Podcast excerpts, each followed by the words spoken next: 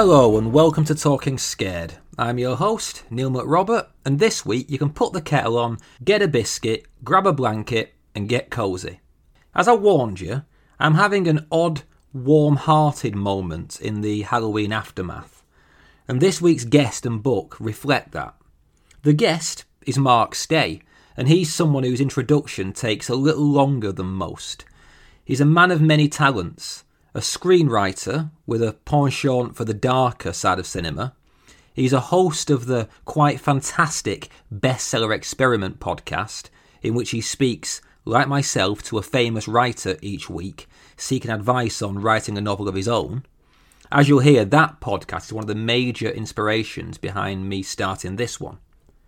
But Mark's also an author who dabbles in the strange hinterland between folktale, folk horror, and folksy charm. Each of these is present to varying degrees in his ongoing series, The Witches of Woodville. So far, the series is a quaint, beautifully realised, fantastical version of an English village in the 1940s when war is on the horizon and magic is in the air, but the magic is far from trouble free. Book one is called The Crow Folk, and the sequel, Babes in the Wood, is out now from Simon and Schuster. In the following conversation, Mark gets us up to speed with where his wartime witches are and what dark forces they're fighting. But we also discuss the perils of nostalgia in the modern day. We try for a working definition of folk horror, and we get deep into the sheer nightmare fuel that was 80s kids' TV in Britain.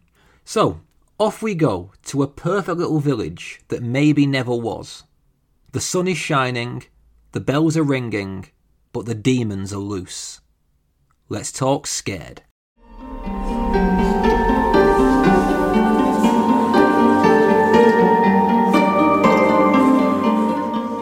Well, hi, Mark, and welcome to Talking Scared. How the devil are you? I'm very good. now. All the better for speaking to you today. Oh, how how lovely! This what great, polite British start to the conversation. Uh, whereabouts are you? I'm in the middle of nowhere in northern Kent. Uh, so if I stand on tiptoes, I can see the Reculver Towers, which are supposed to be haunted, and uh, I can see the the sort of the Thames Estuary and the North Sea. So it's it's nice here. It's nice and quiet. Oh, nice. Is it as bleak as where I am today? uh, there's a blue sky here today. Actually, it's lovely and it's nice and autumnal. So yeah, it's nice. That is the north-south divide in a nutshell. It's like Wuthering Heights where I am. The, the, the, the rain is going sideways, and my dog nearly blew up like a kite before. So yeah, the British winter has started. Um, the heating is on, which is a big day in any British household. When the, It is. the, the, the day the heating goes on for the winter. So, I mean, actually, speaking of British, this conversation marks, I think, an all-time record for this show of three British guests in a row. Ooh. Maybe there is something in this English literature thing after all. and, and and speaking of English literature and etc., we're discussing your your ongoing book series. There are there are two volumes in it so far. The Witches of Woodville, and that second volume, Babes in the Wood, is out now. Mm. And I mention English because, above all else, these books are joyful celebrations of Englishness. now, considering recent political upheavals, the term Englishness has become a touch stained with negative nationalistic connotations. And I, I will get to that as we go on. Because I feel like your books are not only free of that, they read like an active countermeasure to that kind of thinking. That's just. Yes, I'm getting beyond myself. I'm, I'm already jumping in too soon. Let's save that hot topic for the meat of the conversation. Start us off with an introduction to Woodville, its witches, and where we are with this series. Well, I always pitch the Witches of Woodville series as, uh, as like the last 10 minutes of Bedknobs and Broomsticks. You know, you've got the home front, you've got a little uh, English village, you've got witches and Nazis and World War II going on overhead. Um, but it's about a young girl called Faye who is 17, sort of on the cusp of adulthood. And she discovers uh, a book left by her mother, who was a witch, with all kinds of strange rituals. And she discovers that she might be able to do magic. And as the books go on, they're about Faye's sort of blossoming magical skills.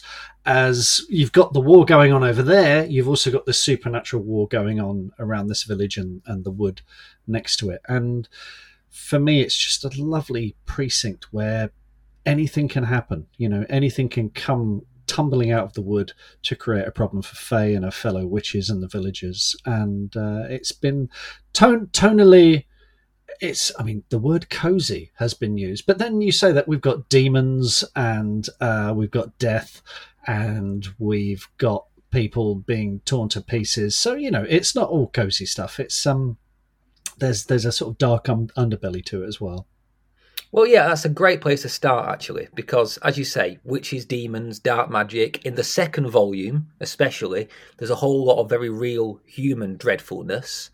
There's yes. Nazis and anti-Semitism and the the very real shadow of, of war and human torment just over the, the water. Um, and that all sounds like a ripe old mix for a truly horrific novel. But you have gone a different route, and you've mentioned cozy. How did you come to the decision, I suppose, to approach your story in that tone and that texture? I'm a big fan of Terry Pratchett, and I always admired the way that he tackled the most kind of hefty topics with that sleight of hand where he had you chuckling all the way through as well. And that was that was the challenge. As you say there's there are things like anti-semitism in this as well. I mean the one of the villains in babes of the wood came out of my thought which was what if bertie wooster was a nazi sympathizer? Because i have a horrible feeling he might well have been. All those idiots at the drones club would have led, led him astray you know and taken him down a very bad and dark route. And um, so you know, it, it, comes out of little ideas like that, and it's just it's the kind of book I would want to read, and I didn't really see it anywhere else. So, you know, this this idea that you can you can sort of dip into the war, you can dip into anti-Semitism and the Holocaust and things like this, but explore it in a way where the characters feel real, are a little bit heightened, maybe, um, but also you can reveal kind of truths in that as well and comedy is really good for that. Comedy and and a light touch can be quite subversive when you want it to be. Did you have a readership in mind when you wrote? I ask because at times these books feel like perfectly kind of wholesome tales potentially for young readers. But then as well as these dark themes like anti-semitism and kind of a, a real riff on what is considered considered an, an, outsider is a, is a major theme as well. As well as that, you've got these kind of knowing asides of bawdy sexual jokes and more adult allusions. Did you have a, a, mindset of thinking I'm writing for a particular audience? Um, I think it helps, and the sort of the Terry Pratchett audience was was very much in my mind kids i don't know kids don't have any problem with that kind of stuff. There's always grown-ups who have a problem with that, that material. You know when we're kids we are so open uh, to these ideas and, and we, we gobble them up and we devour story in a way. You know I, I don't know about you but between the ages of 12 and about 21 i probably read more in those years than i have for the rest of my life. I'm, I'm you know I'm, I'm nearly 50 now and it's uh, if if I need to read fiction, I need to put aside special time for it. You know, mm-hmm. so uh, so yeah, it was um, very much that Terry Pratchett readership. Uh, in mind, Robert Rankin's, another author that I love as well. His his Brentford trilogy uh, was very much in mind in that he took an ordinary place like Brentford and had a lot of weird shit happen there, and um, and some very dark stuff happened there as well. All done with a kind of light, jolly tone to it too. Well, I'm glad you mentioned Pratchett because I was I was kind of listing people who I, I can feel in the background of these stories. And there's always something right. a little bit presumptuous about a reader telling the author who who he thinks their inspirations are. But I also have this thing about how British speculative writing doesn't seem to exist in a singular trajectory in the way that some that American speculative writing does. It always seems a little bit weird. British fantasy and sci-fi. It always seems a little bit kind of bricolage and all over the place. So I always like yeah. when I read a new book, I like to try and think, okay, what what's in the background of this? And Pratchett is obvious, but for me, there's a lot of Neil Gaiman and even some right. J.K. Rowling, and in, in that lovely mundane Englishness that's juxtaposed with the fantastic.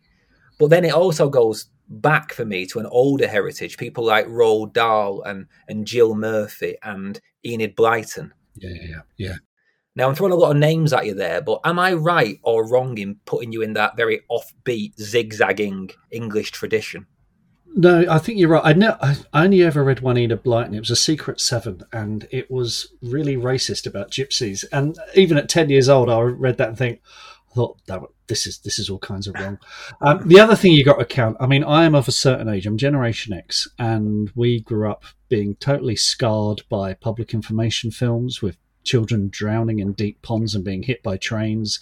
I grew up re watching Wurzel Gummidge every weekend with the scarecrows and things like Dennis Potter. There's a t- terrifying scarecrow in The Singing Detective. Uh, the Crow Folk features scarecrows for listeners who, who don't know.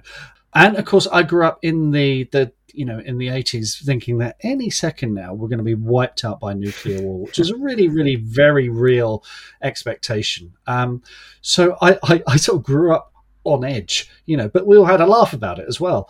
So, um, you know, it's not just the books, there's films, there's artwork, you know, the, the, the second book, you know, features, um, quite modernist artwork in there as well by people like Hannah Höch. Um, so yeah, that's, it's, it's like peeking inside my warped little brain. you mentioned some of the things you mentioned there, and, and that brings us to, to folk horror because I think these books, as as whimsical as they are, owe a deep debt to the British folk horror tradition. Definitely, yeah, no question whatsoever. Again, you know, I grew up watching, you know, The Wicker Man, Blood and Satan's Claw. I'm very, very aware of that whole side of things.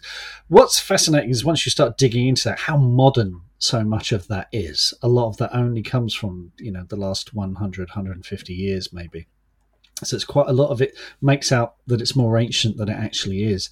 Um, but it is all fascinating all the same. And then I moved here to the middle of nowhere in Kent, uh, which had a big effect. You know, I, I was born in London, grew up in the suburbs, and then I move out to, you know, farmland here basically. But farmland that is scattered with relics of the war. Um, and so I've got this thing where I'm much more aware of the seasons than I ever was because it's right outside my window. My wife's a gardener, so I, you know I see all eh, I see all kinds of interesting things growing right outside my window. When I go for a walk, you know I'll, I'll be aware of berries and birds, and, and then there'll be a concrete pillbox, you know, left over from the war. So all of these things have been swimming around in my brain, you know, the last couple of years, and and and ended up in the book. But the the folk horror thing is is always fascinating to me because they, they are very quintessentially there is a, an Englishness about them. I'm, you know, my dad's side of the family from London, my mum's side of the family from Ireland, so I've got that sort of Celtic Irish thing. I, you know, was told ghost stories when I was a child by Irish uncles, and you know, so it's um, these books are very much a sum of all my parts.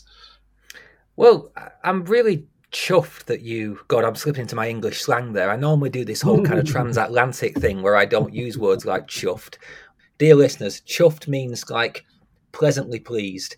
Well, again, if you read my books, if you read my books, there's loads of. I, I deliberately put as many Englishisms, you know, uh, as as I could, uh, you know, and blimmineck, blinking flip, you know, blimey, all, the, all those kind of words that I, I, suppose they might have picked up from Harry Potter if they're fans, some of those or whatever. But yeah, I, I, I don't make too many concessions no, to, I, to the international I actually, market. I actually noticed that. I, I quite enjoyed mm. that. Some of the like saying things like, "Oh, that'll do for starters" and stuff like that. yeah. but but just dwelling on folk horror for a minute, you said something there that kind of made my ears prick up. You said that you know folk horror has a particular kind of real Englishness about it, and mm. that is interesting because someone very recently wrote to me on Twitter about their annoyance with the way that folk horror is used often as a term to indicate a specific brand of, of English, perhaps British, perhaps even Western European storytelling. And they were they, they were from the uh, Indian subcontinent, and they were saying that they wanted the term to be widened to incorporate other folklores. Now, I can entirely see their point. I've been banging on at length about how horror needs to absorb uh, and take on board other folklores and other myths and other horrors because it's going to exhaust itself otherwise. But I also do think that when we start talking about folk horror with a capital F and a capital H, it almost becomes a kind of proper noun that I think denotes a very specific British, English, whatever perspective.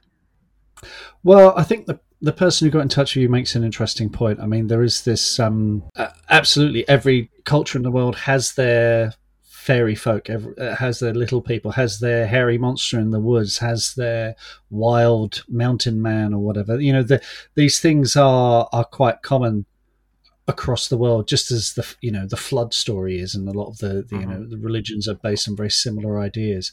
Um, so yeah, I guess I guess I'm coming from a a, a very you know white privileged uh, background there, where that's that's just my catch-all term for the kind of folk horror that I grew up with.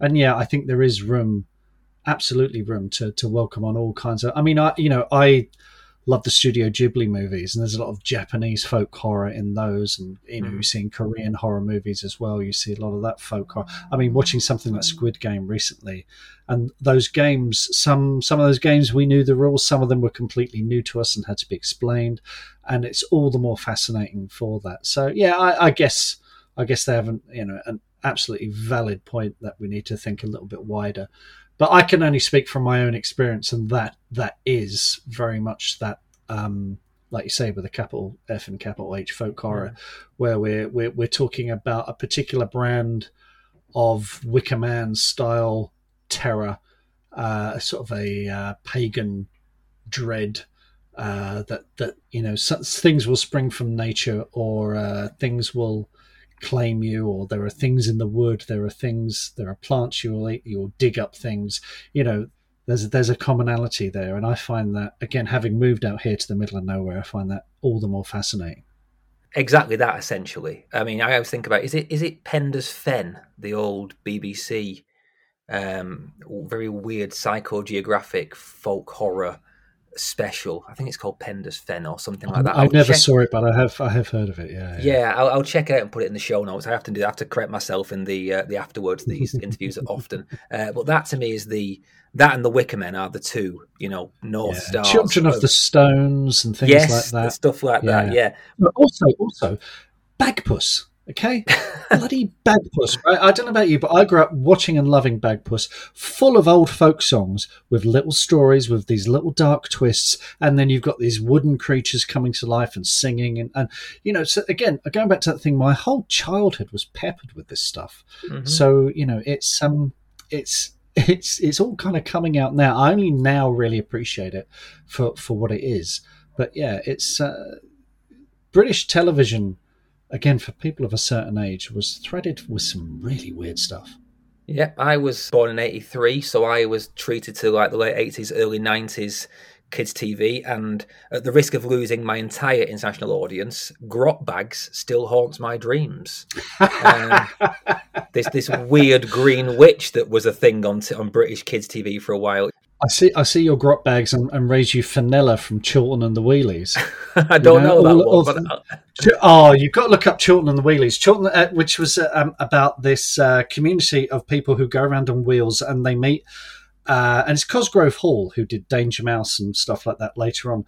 And they meet uh, a, a, friendly dragon called Chorlton, but there's a witch called Fenella, uh, who is this Welsh Welsh witch who you know hates him and is always out to destroy him. And to save an animation she didn't walk about. She just sank into the ground and then popped up out of the ground elsewhere. It was absolutely terrifying. The idea that she could just pop out of the ground in any in any place. And and she had this um she had a telescope which spoke which was german which would say, "Oh yeah, Jordan is here with Surrealis again," and then she'd be yelling at him in Welsh, "You Teutonic piece of claptrap, you!" And you know, so you'd you just have it was just the weirdest, weirdest childhood. And again, it's it's all there in, in my book. You know, this whole this is great. This is like therapy, Neil. This is I'm really enjoying this. There's a fantastic creepy pasta that has become kind of its own cultural phenomenon now. It's called Candle Cove. I don't know if you're aware of this. Um, the, the, the horror TV mm. show Channel Zero actually turned it into a, a series of the show, and and the entire premise of Candle Cove is that these kids are reminiscing about this kids' TV show they saw when they were children that just gets darker and darker in their memories Right. until it's just basically puppets screaming. And that reads as a horror story if you haven't grown up in the 80s on 80s British TV, in which, you know, it's pretty benign compared to some of the stuff that I I was subjected to straight after school with uh, Oh, yeah, yeah, with a bourbon biscuit. Anyway, anyway, I mean, to go back to, to briefly to briefly kind of like close off that thing about folk horror.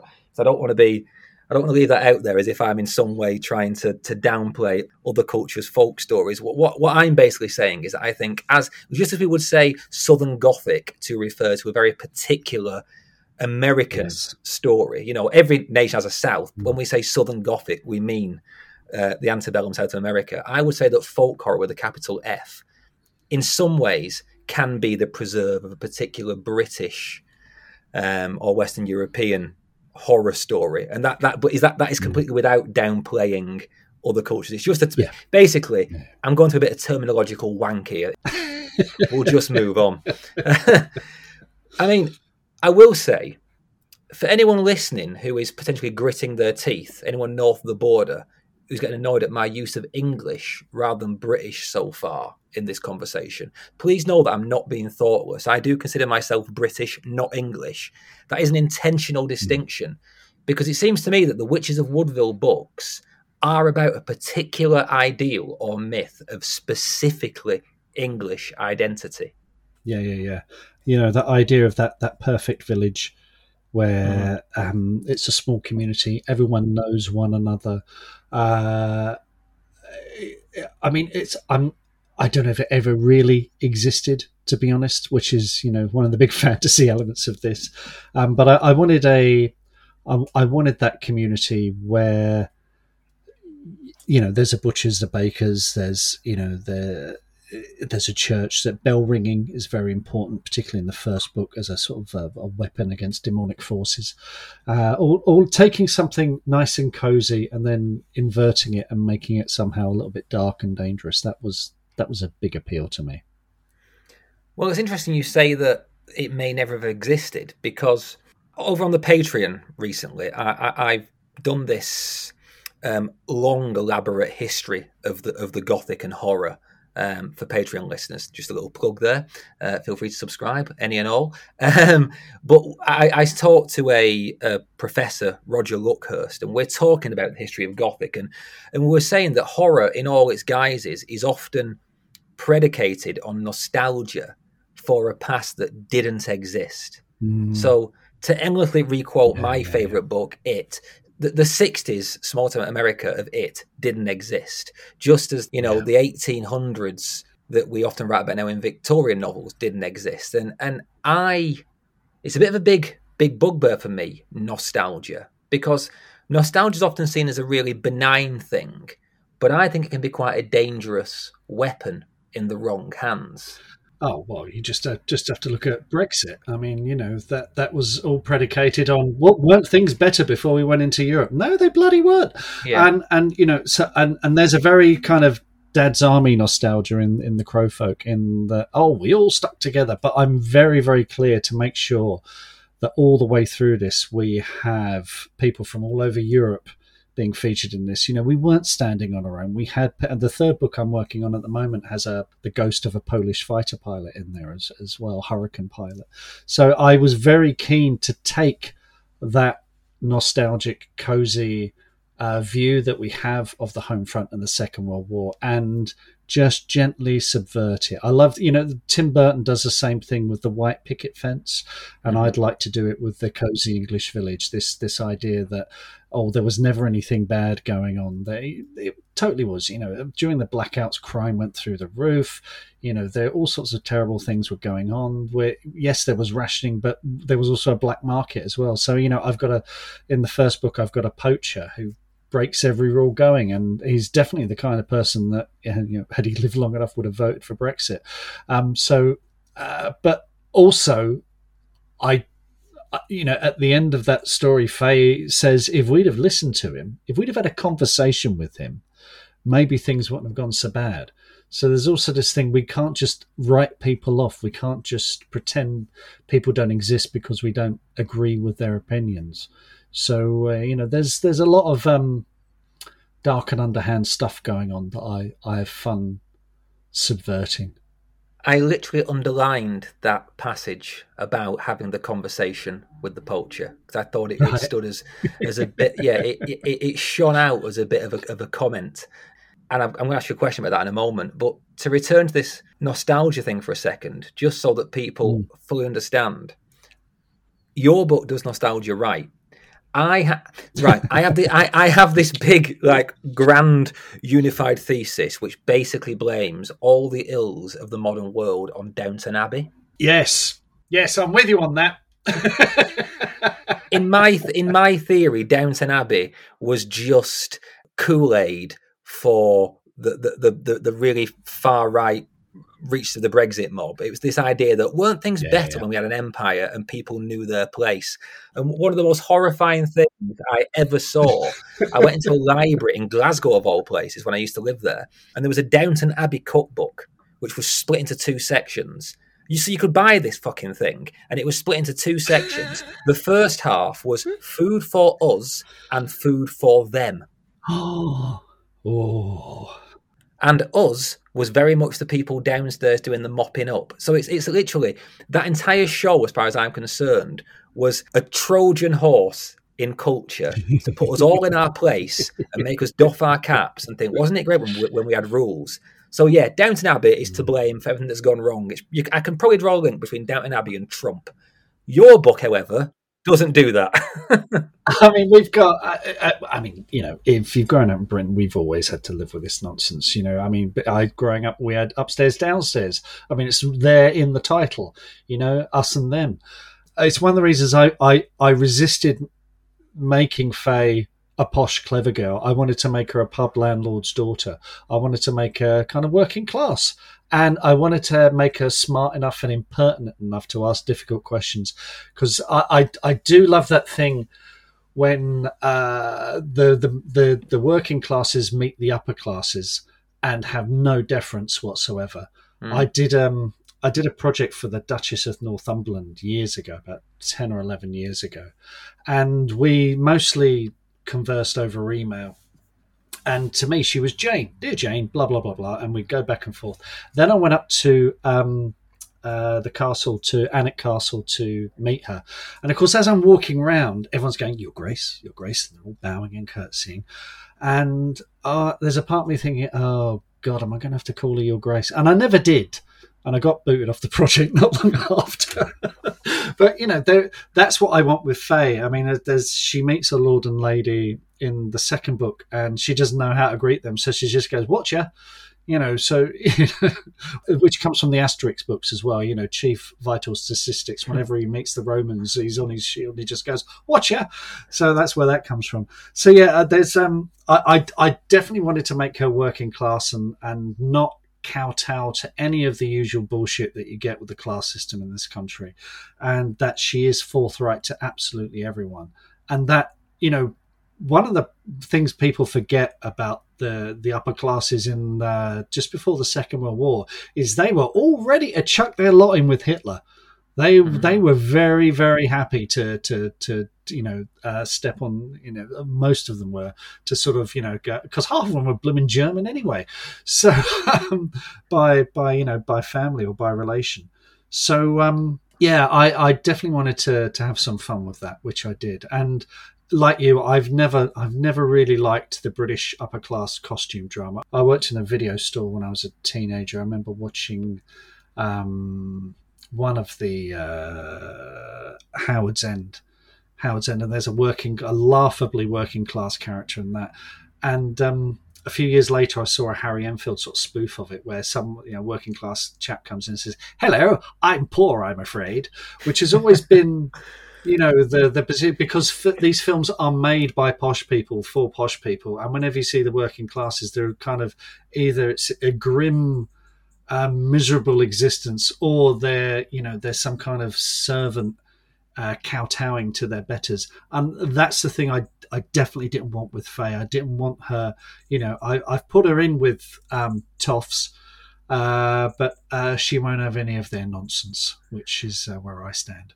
Well, this is what's lovely about this this this village, Woodville, because whether it's real, whether it ever existed, however, however far from the mm-hmm. reality of a forties, you know, English village it may be, it is a nice place to spend time because it's this very egalitarian space. Everyone is kind of judged on their merits. Everyone's got a part to play.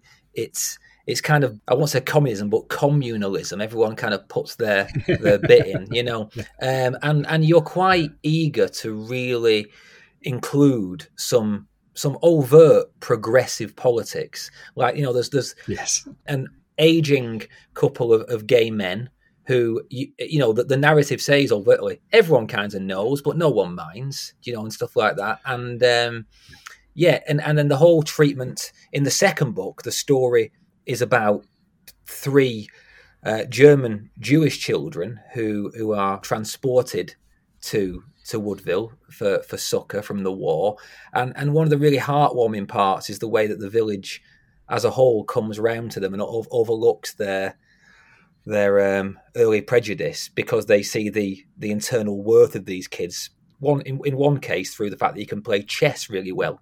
Um, yeah. Was it was it always for you a vehicle to kind of I don't know showcase what society could be? I suppose.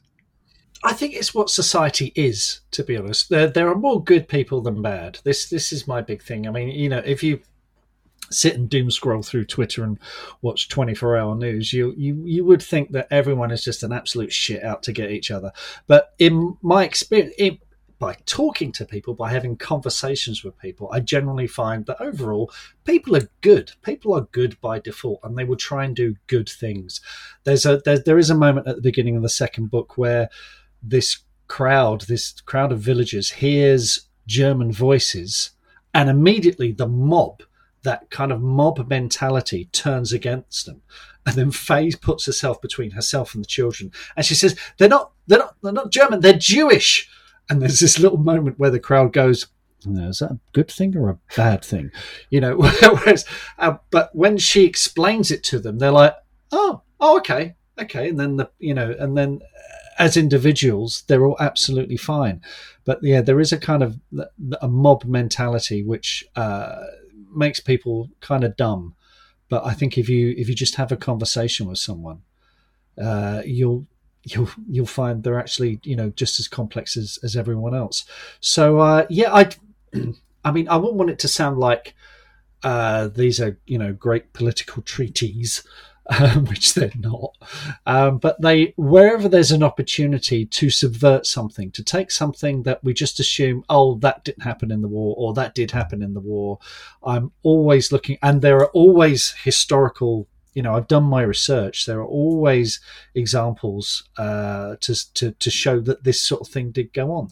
So people did know that there were gay couples living amongst them, but they just never spoke about it because they knew it was illegal. Um, but yeah, you look at uh, one of the best. I mean, I, I, read a lot of local history books, which are great at details. There's a book called Nella Lasts War, which uh, she famously uh, was part of the mass observation project, where she kept a diary. And this was all through the war, and then she went on through the fifties as well.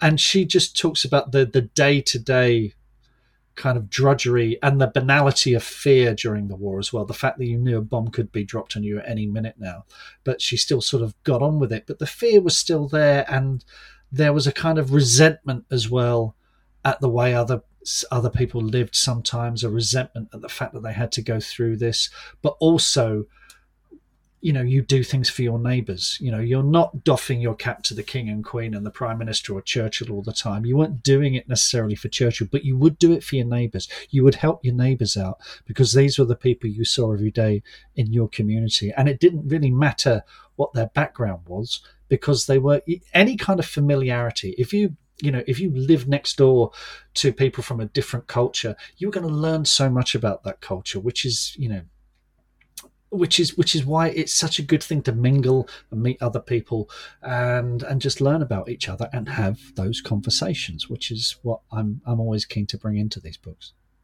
Well yeah and i wrote as i say i i noted down that comment about if we just had a conversation with him we may have learned something you know both ways. But there's there's other elements of both of these stories both the crow folk and babes in the woods where i'm not sure whether i'm imposing modern political commentary or whether it is there. But for example, in the first story, Pumpkinhead, this this demon who controls his literally woolly-headed followers through propaganda and through fake news. And it's not lost on me that because he's called Pumpkinhead, he's got a big orange head. Um, and then in Babes in the Wood, you have this conversation about society in which one character says, that what you have to remember is that the good stuff doesn't sell newspapers, so you hardly hear about it. It's only when things go bad that we're interested. Are you kind of lacing through your, I don't know, your your state of the world thoughts in these books? Is it a vehicle for that? It, it's not always conscious. I mean, the the Trump Pumpkinhead thing only occurred to me after I finished it, but but frankly there's there's a great song by XTC called Peter Pumpkinhead, which is about a great leader who's actually quite positive. He's more of a Jesus figure in their song, who um, who tries to gather everyone together and and do great things, and then he has a downfall. So that was in my head when I was writing it as well, um, and I wanted to make him very charming, very erudite, which isn't Trump, you know, very intelligent and very manipulative. Um, so yeah, it's a combination of things. these things can't help but leak into the story. They they will be a product of their time and and and of my thinking.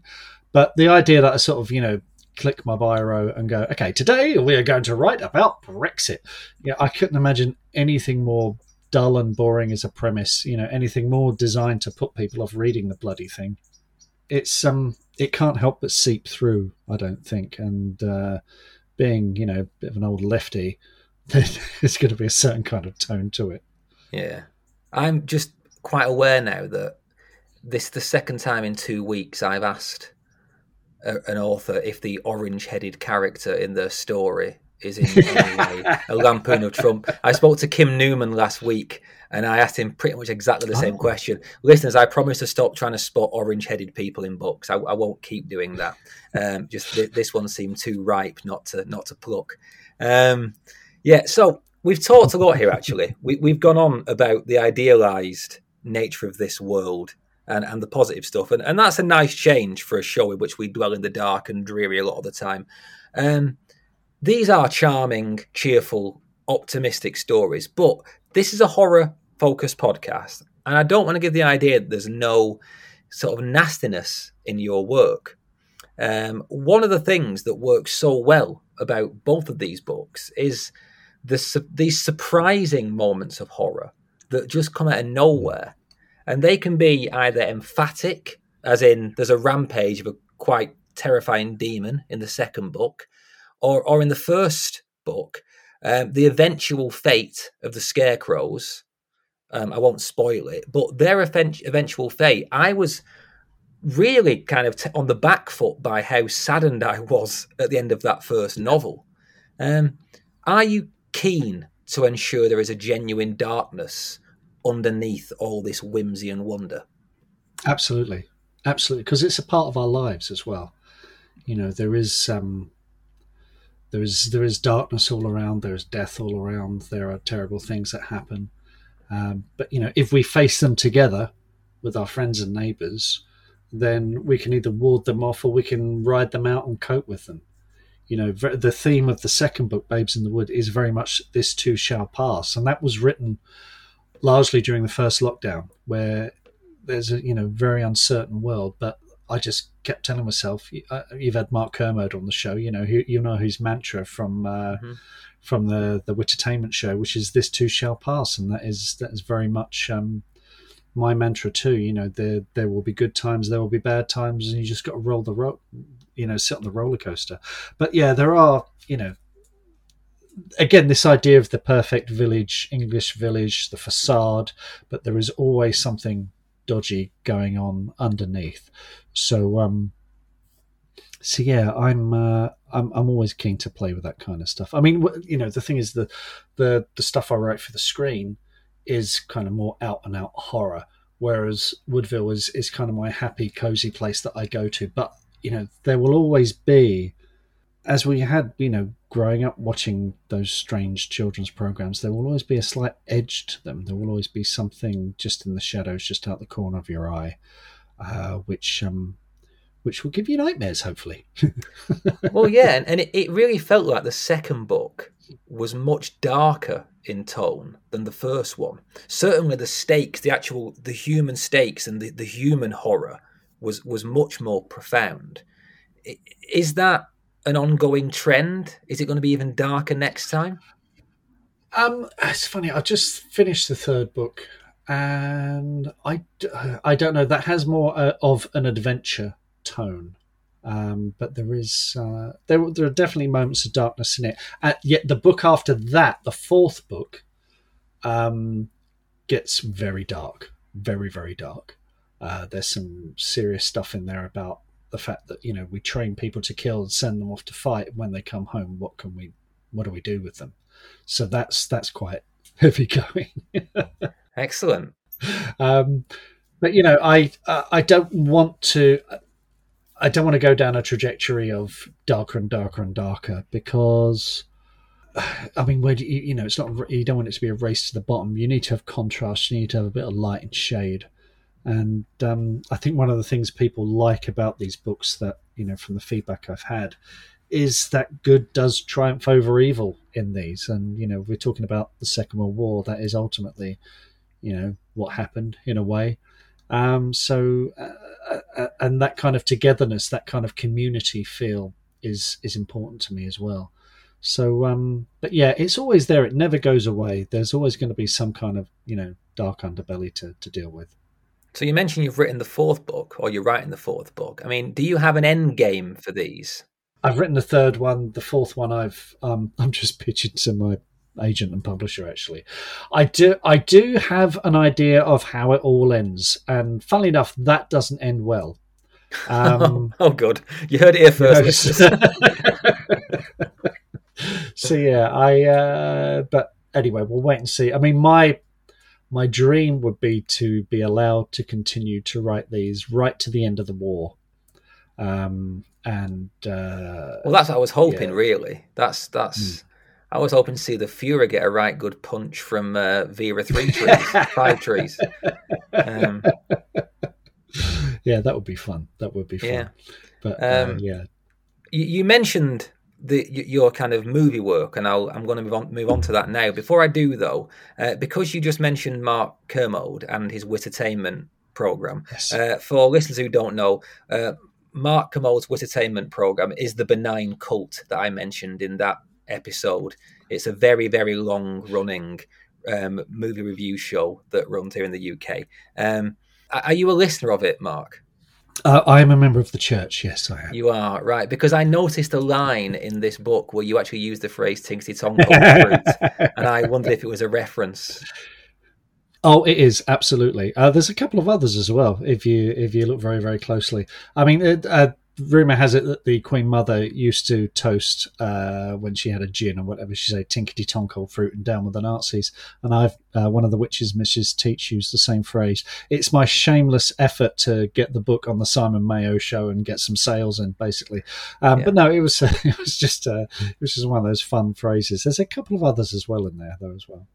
Well, I mean that's an, actually quite a nice segue from um, to your your movie stuff because um, as well as the books, you've got an imminent kind of cinematic project, which I believe is called Unwelcome. Yes, uh, Unwelcome is coming probably February, March next year. Uh, and it's directed by John Wright, who probably his best known film is Grabbers, sort of Irish monster movie. And um, we also worked together on a film called Robot Overlords. And Unwelcome is about a couple, Maya and Jamie, who have a terrible experience in their London flat uh, a home invasion, and they moved. They they managed to inherit a house on the coast of uh, west coast of Ireland, and in that house is, you know, uh, at the bottom of the house is a garden, uh, and then there's a wall, and then there's a door, and there's a hole in the wall, and that's where you leave an offering for the Far Darrig, who also known as the Redcaps. And uh, in Irish mythology, the Redcaps are fairly playful and pranksterish. In our story, they're kind of a whole lot more aggressive and violent and terrifying, and it's about uh, this couple and and what goes horribly wrong when they don't leave an offering for these uh, these little creatures. So I watched the trailer, and I will put the trailer in the show notes for everyone else to, to watch. And what I loved was two things. One, Colm Meaney is in the film, and I'll I'll oh, watch yes. anything with Colm Meaney in it because, well, because, um, and also I really like the way that it was shot. It, it it's shot in this really quite heightened almost fairy tale lighting, um, yeah. which looks quite yeah. original, and, and it, it really does give it a, a, sort of ambiance of its own. But how does this sit alongside the tone of of the Crow Folk and Babes in the Wood? Is is it darker? Much darker, yeah, it really is. I mean, I'm, I'm. Uh, the the credit is I've got the sole uh, screenwriting credit, but I wrote the story with uh, John Wright, the director, so we get a shared story credit. And um, it came out of conversations we had about violence and the fact that we're both pacifists, but we've you know we've come up in a sort of working class background where you, you know you've seen violence. We've both got working class dads who can you know be two fisted and uh, and and and the fact that violence gives us the shakes you know and this idea that if you took a sort of modern pacifist couple and did terrible things to them how long would it be before they either snapped or lashed out and fought back. And so we take this lovely married couple, Maya and Jamie, who are just delightful, very right on, you know, and uh, make their lives an absolute misery until they they snap. And um, yeah, it's it's lots of fun. It's very dark. And Colm Colm plays a guy called Daddy Whelan, who is the patriarch of a local family who uh, come around to do some building work on their house. And actually, as with a lot of monster movies, the real horror isn't in the monsters; it's in the humans. The humans mm. are uh, pretty pretty terrible, and um, yeah, it goes from there. Has lots of fun. It, it kind of looks like Straw Dogs with goblins. Oh, well, it's interesting you should say that. We we did pitch it as Straw Dogs meets Gremlins. That was very much the uh, the the sort of X meets Y pitch for that for that story. So much so that people are now quoting that in the articles that have come up out about it. So uh, yeah, it's interesting to hear that. Yeah, I look forward to watching it. Just to ask before we move on, what drew you to write? You've, you've explained the kind of the, the, thematic background, you know, violence and, and, and everything you just said. Why the why the red caps? Is that from your your Irish roots? Is is that all that stuff in the back? Is that all that stuff in kind of the imaginarium in your mind? Yeah, yeah, yeah, yeah. I mean, what we used to get. My I got family in Cork and Limerick, and we used to go and um, used to go for sort of family occasions and Christmases and things like that. And my uncle Luce used to tell me ghost stories, and and used to the whole fairy thing. People really, you know, believe in it. It feels very, very real. It's very real to people. So, um, you know, that has always been. Both myself and John have grown up hearing those stories and uh, I've always wanted to do something fun with with Redcaps, uh, particularly because they have they do have this violent edge. I mean, yes, the Far Darrig are supposed to be playful, mischievous, but um, we wanted them to. Well, it, once you see the film, you'll realise that they're driven to do the terrible things that they do by circumstances, uh, and we wanted to have lots of fun with that. And to be honest, there's not apart from Cartoon Saloon, you know, who do those beautiful Irish folklore animations mm. like Song of the Sea, there's no one else really doing these kind of Celtic uh, folk stories. And like I say, we've we've grown up hearing these and and we wanted to to see this kind of stuff on the screen and and and have fun with it. So uh, it was a great opportunity. Yeah, I look forward to watching it. Um, when's it going to be released? Well, like I said, I haven't got an exact date yet, but we're February, March next year is probably most likely. Uh, so yeah, keep an eye out for that. Will do. So to finish up, it would be remiss of me to not mention your own podcast, the Bestseller Experiment. so uh, I referenced it in the intro, but can I ask you to tell the listeners a little bit more about it in case they're unaware? Yeah, well, it's um, it's five years old now, and it came out of a conversation I had with an old friend, a guy called Mark Desvaux. When Robot Overlords came out, he dropped me a line, and we hadn't spoken in, in years. And he said, Oh, you're living the dream. You've done a film, you've done a book. He said, I've always wanted to write a book, but never got beyond 20,000 words. And one thing led to another. We had this conversation, and we decided uh, to launch the Bestseller Experiment podcast, where the two of us would co write a novel and try and self publish it and get a, one of those orange bestseller tags on, on Amazon within 12 months. But what we and what we said to our listeners was, beat us to it. If you've got a half-written novel in a drawer, if you've just never written before, or you you just want to start from scratch, then every week we interview authors and people in the publishing industry, and we learn about the craft and the business of publishing.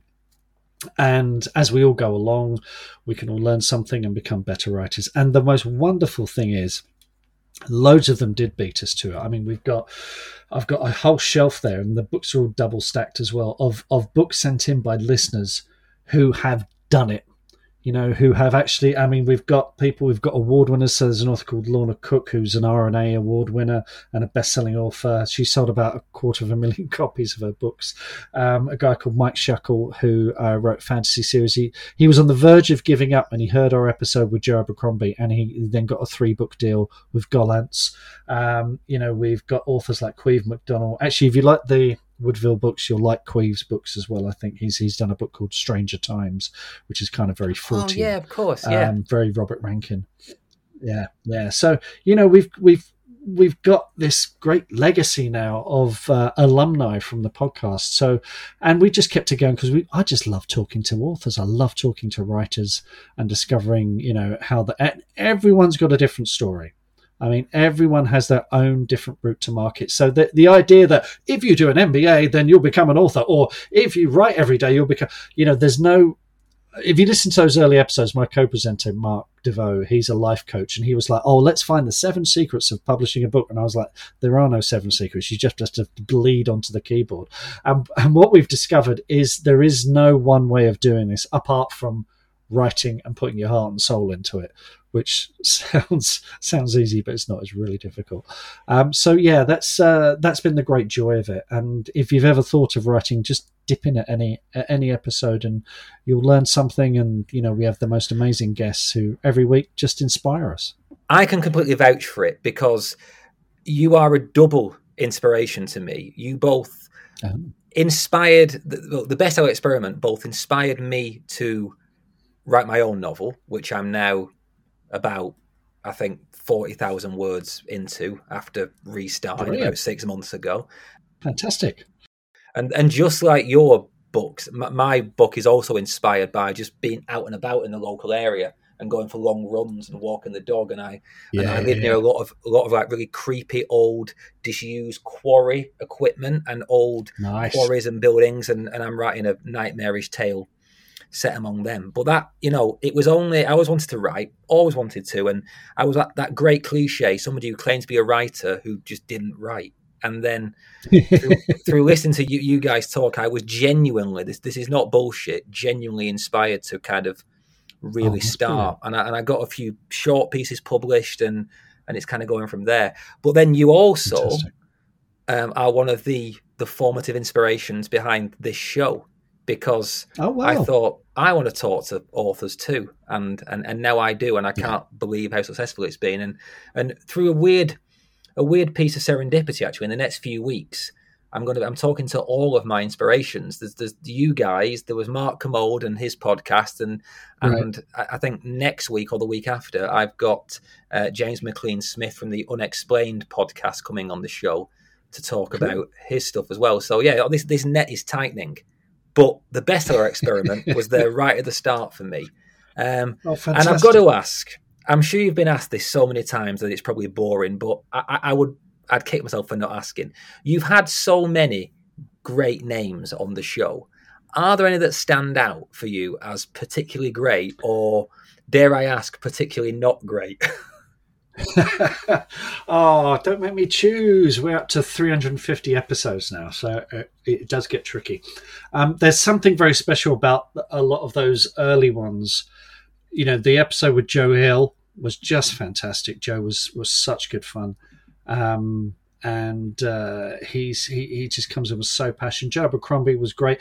Ben Aaronovitch, the episode with Ben Aaronovitch is called the Ben Aaronovitch bollocking, where he yells at both of us, which was a real wake up call and actually changed the way I write because he was having a go at us for having too long an outline. And actually, after that, it did make me rethink the way I write. Um, Sarah Pinborough is always an amazing guest. She she comes on, and we did a spoiler special recently with her for a new TV show. Um, Joanne Harris was was terrific, really, really good. Came up with one of the one of the phrases we love. She says, uh, "You know," I said, "What advice do you have for aspiring authors?" She says, "Ditch the word aspiring; it's bullshit. If you write, you're a writer," and that was just terrific. So, you know, there's there's a few there. Um, it's uh, it's it's just a joy speaking to different authors every week. So it's difficult to pick out a favourite, but those have stood the test of time five years later. So. I mean, they are all authors that I read and love. Um, Joe mm. Abercrombie is just the greatest always, living fantasy yeah, writer. Uh, if anyone listening to this hasn't read Joe Abercrombie, um, do essentially. He's wonderful. Hmm. But yeah, yeah, basically, I spend most of my time just kind of coming up with these absolute mental contortions to think, how can I get that person onto a horror podcast? you know, like I keep thinking, like, how can I get David Nicholls to fit the bill for a horror podcast, mm. you know, stuff like that. Because I just want to speak to them all. Um, Sarah Pinborough, I'm going to invite on. Um, she doesn't know this yet, but I'm going to invite her on to talk about her new book, Insomnia. But believe it or not, I don't know the twist to behind her eyes. I've managed to avoid that all these years. So I, uh, I, I yeah, I don't know what that twist is yet. Well, you're in for a treat. That's what Indeed. I'm going to say. Yeah. Well, I mean, that seems to be the perfect moment to segue into the two questions I always conclude these interviews with. Um, the first being, could you recommend a, a single book that you think my listeners should read and tell us why? Okay. Um, for, for something like this, I, I, I imagine it's, you know, you get a lot of people saying, "Oh, read some James Herbert, read some Stephen King, or that kind of thing." I'm gonna I'm gonna put my money where the, my mouth is and recommend someone who's listened to the podcast and has had a go at it. So uh, you won't have heard of this author necessarily. A guy called Andrew Chapman. He's just self-published a book called Jack's Game, which he pitches as It meets Ready Player One. Uh, he's he, and he writes proper proper horror. So uh, check out Jack's Game by Andrew Chapman, one of many authors who has been inspired by the Bestseller Experiment podcast and run with it and published and put a book out there. So uh, yeah, I'm going to recommend that. That is brilliant. That's that's what I want. I uh, I don't need anyone else to recommend The Shining or Hill House or anything like that. You know, consider those consider those books read. Yeah, I want yeah, I want yeah. new names and help as much as I can. So thank you for that. I will put that brilliant. in the show notes for people who who were absent minded or or didn't hear it properly. Uh, and my last question what truly scares you, Mark? Um,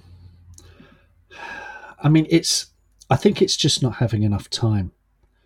And I'm ten years older than you, and I can I can warn you now, Neil. Over the next ten years, some bastard leans on the accelerator in your life.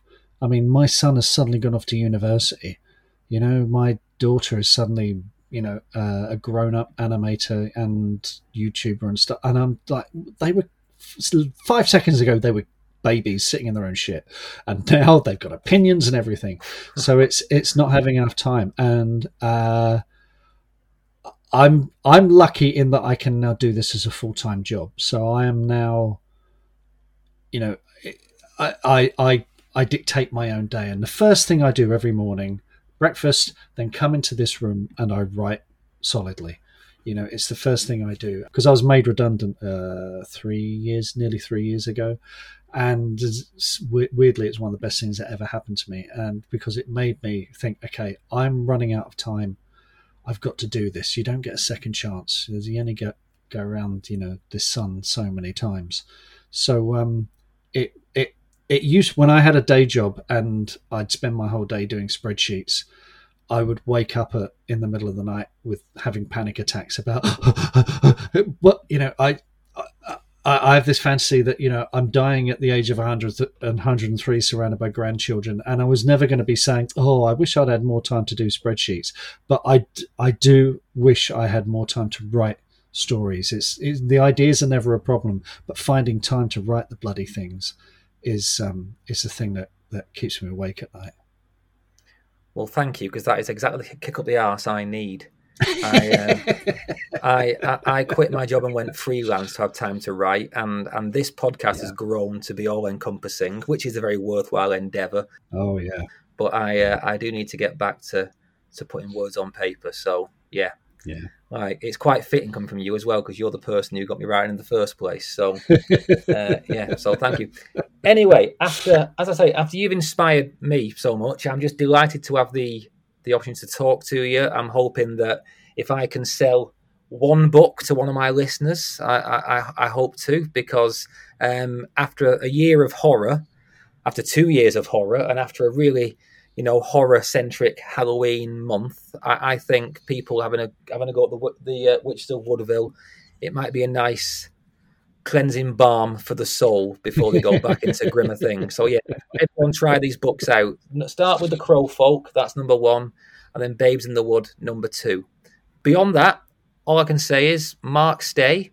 Thank you for talking scared. My absolute pleasure, Neil. Thank you for speaking to me.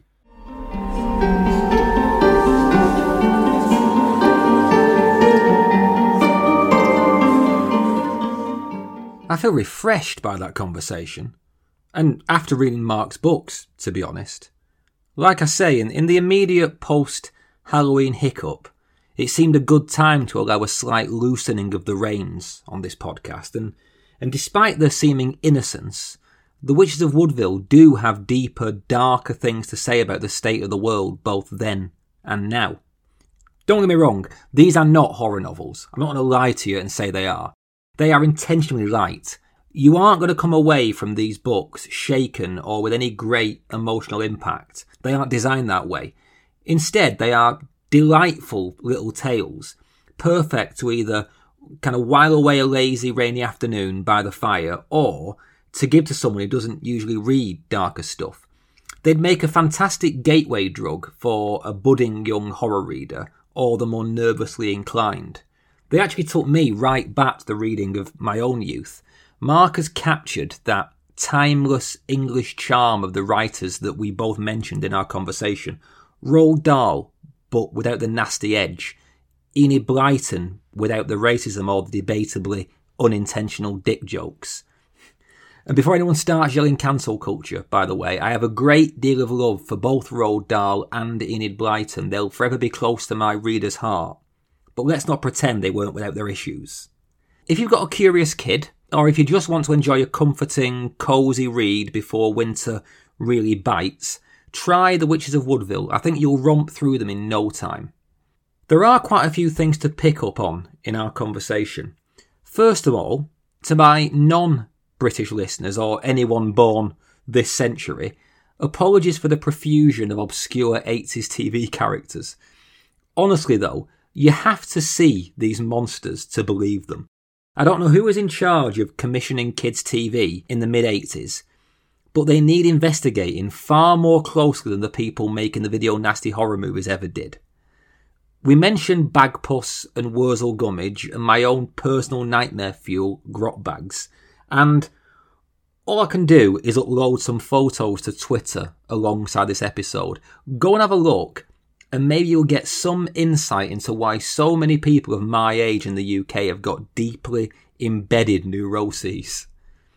That said, I'd still rather watch all of that stuff on hard rotation than endure another hour of Downton Abbey. I stand by what I said. Downton Abbey is porn for the socially aspirational and people who've quite literally never ever done their own ironing. And one day will look back and blame it for the fall of civilization. Dear overseas listeners, if you watch Downton Abbey and think that's what England is like or was ever like, you're wrong. If you want a fantasy England, I'd suggest reading Mark's books instead. And speaking of fantasy England, I'd actually like to ask what you guys think about my point regarding folk horror. once again, I'm, I'm talking here about using it as a sort of proper noun, so to speak, a kind of capitalized phrase that denotes a specific kind of Western European storytelling. It feels both right and problematic to me, and, I, and I'm wondering what you guys think. I don't want to ruffle feathers, I'm genuinely interested, especially as I've gone on the record so many times as being keen on wider folk traditions being a necessary new stage for the horror genre. Let me know your thoughts on, on this and anything else. You can reach me as ever at TalkScaredPod on Twitter. I'm always there or just a buzzing iPhone notification away. Alternatively, you can follow me on Instagram at talking underscore scared underscore pod. And I put a nice set of photos up there from the weekend because I went on this self organised marathon up Yorkshire's three biggest peaks. And the conditions were so bad that I genuinely thought I may die. I'm not even joking, I got very panicky. Didn't help that I'd been playing around with a sheep's skull that we found, and which I later believed to have cursed me. I survived, and the photos are there to tell the tale, so yeah, have a look. Lastly, you can email me directly at talkingscaredpod at gmail.com. I always love getting your emails and I try and respond to each and every one. If I haven't ever got back to you, if you wrote to me, send another one. Chase me up. A big thanks to the latest Patreon subscribers, John Coles and Seth. Huge thanks, guys. I hope you enjoy the bonus content and come join the book club. Anyone else who wants extra bonus episodes or access to the book club or who just wants to support the show, you can do so at patreon.com slash talking scared pod. And that link is in the show notes. All support, no matter how small, is massively appreciated. Reviews have slowed down. I've got almost to 50 and they've all been really positive, so thanks a ton. But if anyone can take a moment to review the show on Apple Podcasts, you'd be really helping get the word out there for those who haven't found us yet. Last thing to say is do check out Mark's podcast, The Bestseller Experiment. I'll put a link in the show notes. It's a much bigger show than mine, it's much more established, but if you haven't found it, I would heartily recommend listening to it. But otherwise, I think that's enough of me putting the world to rights for one week. Maybe it was my near death experience at the weekend, or it could be Mark's books, but I feel a strange positivity come over me as the nights draw in. I think the future will be bright, actually, starting next week with the monarch of horror anthologies herself, Ellen Datlow. That is an episode not to be missed if you have any interest in the current state of the genre. But until then, drink lashings of ginger beer, put the cream on the scone before the jam, and don't summon demons if you can help it. Read good books, and remember, it's good to be scared.